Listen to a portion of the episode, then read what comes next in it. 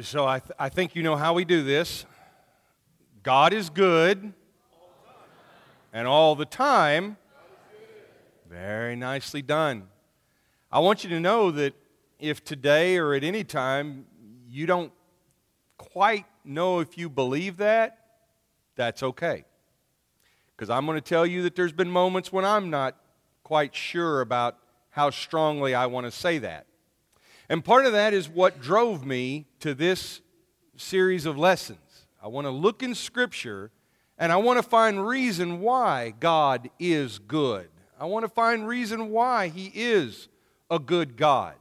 I mean, is it just a rally cry that I say when I'm with my, my friends and my family in worship? Or is it a truth? Is it a real truth that He's good?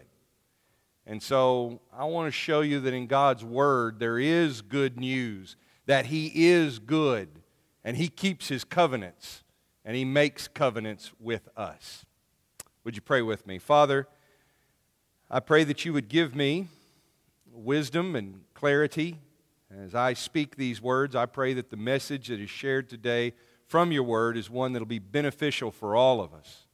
I pray for us as listeners that we will be hearers and doers of this word. I pray that uh, you would be with us as we engage what it is that you're trying to communicate with us so that we are prepared not only to come around your supper table, but we're prepared to move out into this world with an uncanny hope that comes from knowing that you are a good God. And it's in the name of Jesus that we pray together. Amen. All right, let's take a look at God's Word. Does that sound like a good idea? All right, let's do this. Okay, I'm going to invite you to go to Psalm 62, the 62nd Psalm. Um, and you, you can go there and read in your own translation, or you can follow the one that's here on the screen. And don't ask me which translation it is because I won't be able to help you find it. But anyway, here it is right here.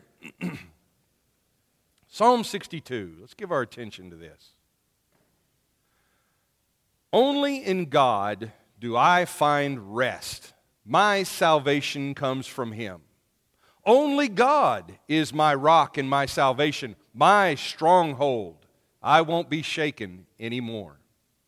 How long will all of you people attack other people? How long will you tear them down as if they were leaning walls or broken down fences. The only pastime of this people is to bring others down low. They delight in deception. With their mouths they bless, but inside they are cursing. Now take that in. Well, I know some of you there, you have like the word interlude or Selah, or it just means stop. Take that in. Only in God will I find rest because my hope comes from Him. Only God is my rock and my salvation, my stronghold. I will not be shaken. Indeed, God secures my salvation and my honor. God is my strong rock. My shelter is in God. All you people, trust in Him at all times. Pour out your hearts before Him.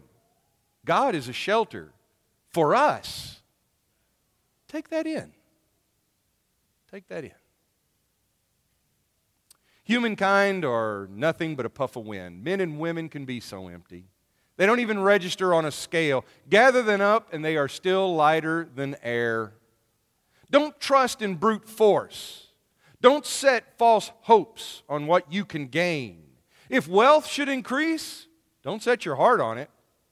God has said this one thing, and I've heard it at least twice strength is from God. And faithful love comes from you, my Lord. And so you will make peace with everyone justly according to their deeds. This is Psalm 62. In Psalm 62, it's poetry.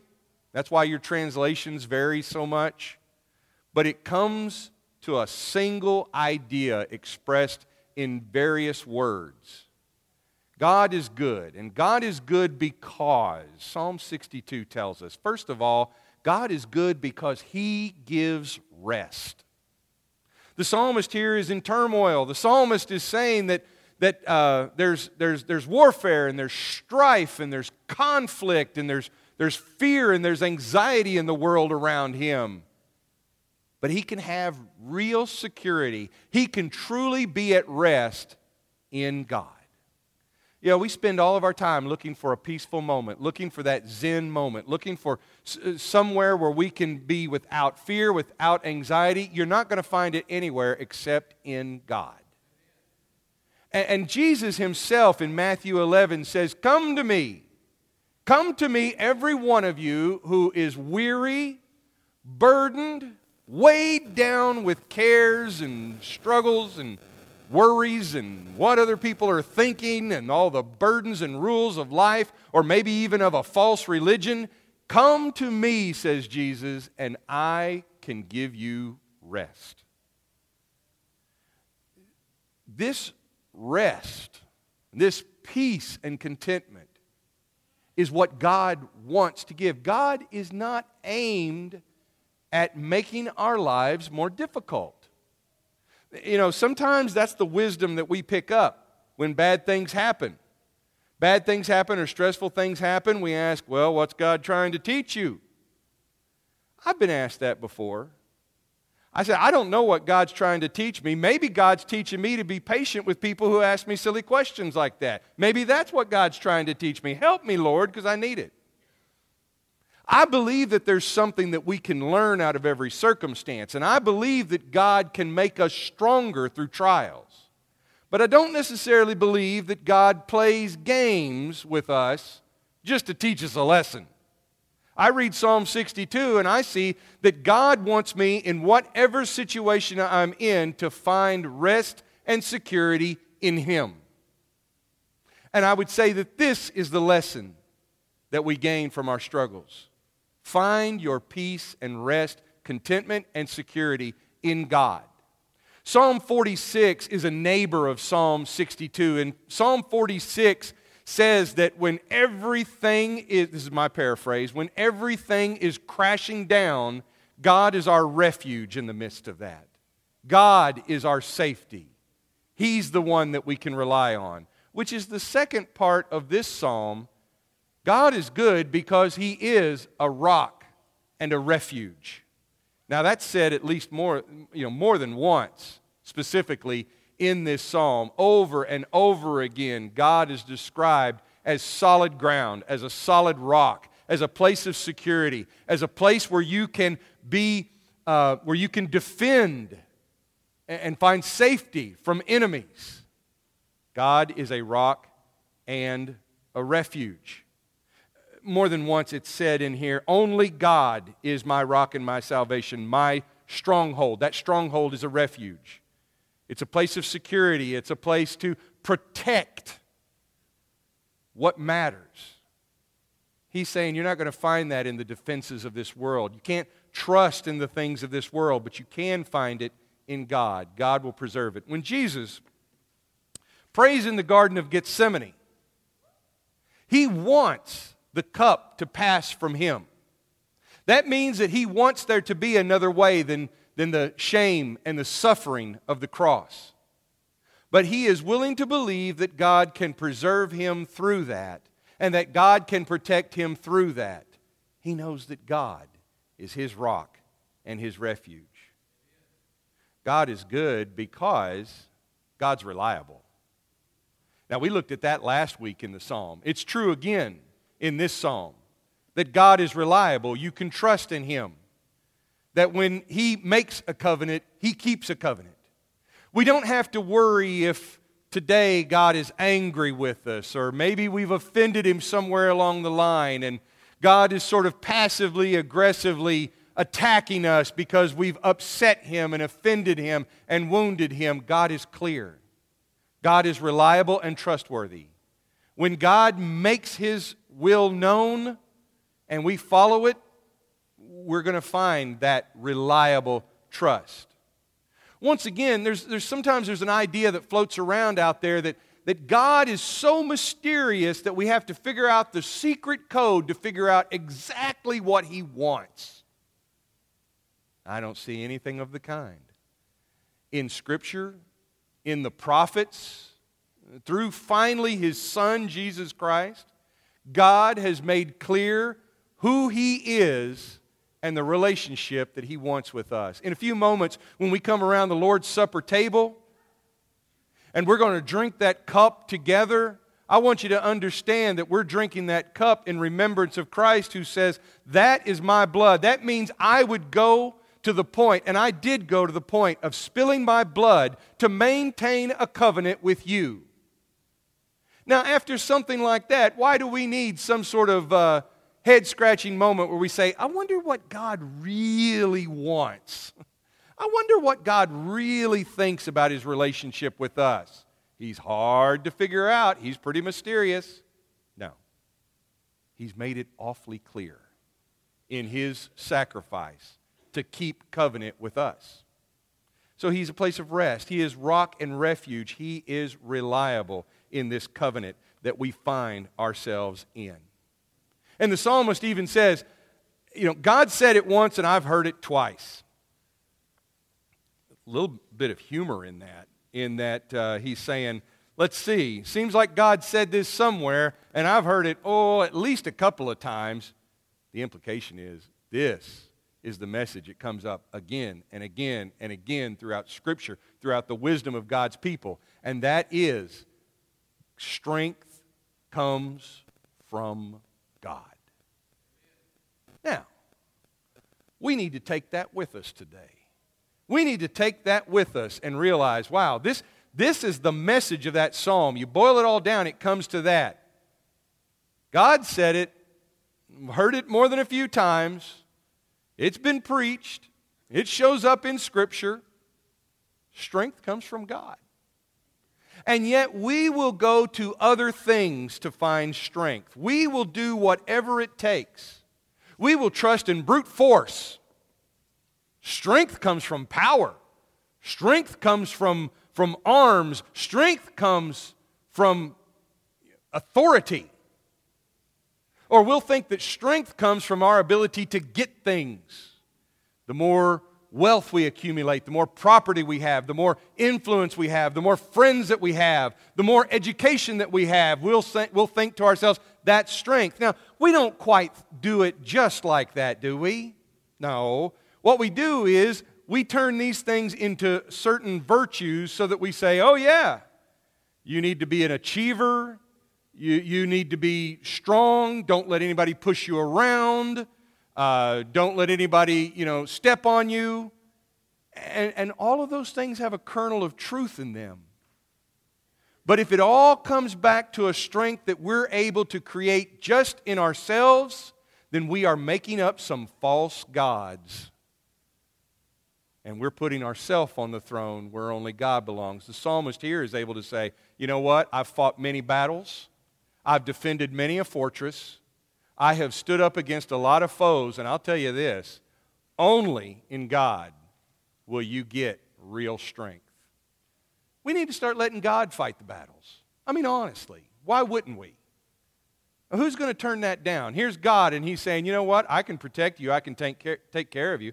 No, it's okay, God. We know that you're so busy. We'll take care of this. We got this. We're pretty strong. I don't know about you, but I'm giving in to that offer. Yeah, God, it's all yours. I can't please people. I can't be good enough. I, I can't fight hard enough. I, I just I can't do it, but I know who can. And I'm going to let strength come from God. Next thing, if we start doing that, we might find that not only will we be more trusting in God, we might truly have that rest that we've all been looking for because we know it's not up to us. We know that we are not limited by our limits. One of the things that we do in recovery, when we talk about recovery, and they do this in any recovery program, and, and uh, you know, when you're trying to overcome whatever it is grief, anger, addictions, whatever it may be. At a certain point, you have to realize okay, I've got limits. I'm powerless. That sounds like a horrible thing to say, especially if you're an American. I'm powerless? I don't want to admit that. Yeah, but actually, by saying that, you're able to say, well, I'm not good enough or smart enough or strong enough to figure this out. But I'm not dwelling on that and I'm not I'm not you know letting myself marinate in that. I'm realizing that I need to rely on a God who does give me strength. And this is the message of this psalm. One last thing, and I want you to take this home with you that your strength, our strength, real strength comes from God. But there's a, there's a moment there. That word that I translated as take that in, Selah. I remember my grandfather used to talk to me about that when he was reading scripture, and he would say, You know, what does that Selah mean? And sometimes he would write me a note or he'd write me an email, and he'd put Selah at the end of it. And uh, I think he's just doing that to be silly. And nobody really knows what it means. It's a musical interlude. It's this. You know, in fact, after this sermon, a lot of you are going to tell me, hey, I, I, Selah means that. That's fine. It's good. You know, I don't know what it means, and I don't know what it's there. But I'm going to say it means just stop for a second and really take this in. You know, if you're going to have a pause, see, it's going to be dramatic, and you're going to want people to notice. If we take it in, then there's two moments where that Selah is mentioned. One, who are the people that bring others down low? That was in verse 4, and then you have a Selah. Take that in moment. Two, for whom is God a shelter? That was in verse 8. God is a shelter. And then he says, Selah. Take that in. I've got something that I'm not going to sell you, uh, but I, it's something that I've come up with. It's a special decoder for a scripture. And you can, I know some of you are thinking I've gone down the Joseph Smith trail now and I'm translating the golden plates. Don't worry, you're going to see where I'm going with it. I've got a special decoder that will allow you to find these answers in Scripture, okay? But you have to know how to get them.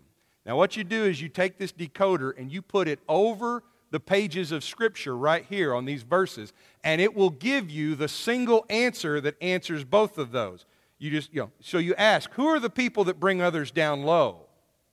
And you look at this decoder, and you happen to see your reflection in this. Hmm. You put it down, whom is God a shelter? And you happen to see, look, it's your face again, right here in this mirror. And Scripture is a mirror. Scripture is a mirror that shows us, and there's one answer that answers both of these it's us. Us. God, when He's saying all of you people, He's not just talking about them, He's talking about us. This is what we do when we're left to our own devices to affirm our strength, to affirm our rightness, to affirm our power. We, we get into the pastime of bringing everybody down, including ourselves, and we don't have rest. We try to gain all that we can because we don't trust others. But God is a shelter for us.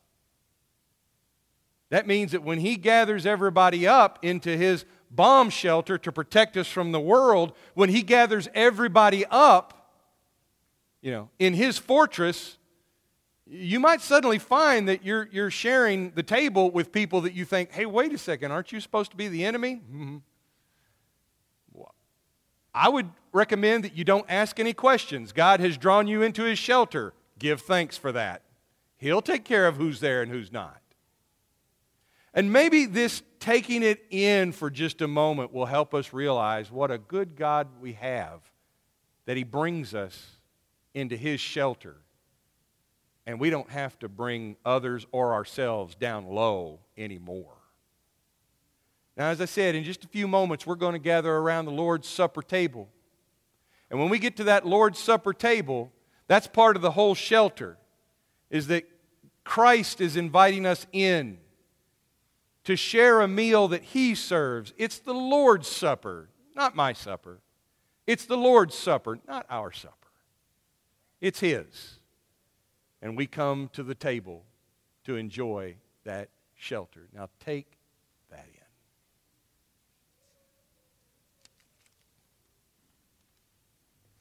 Salvation.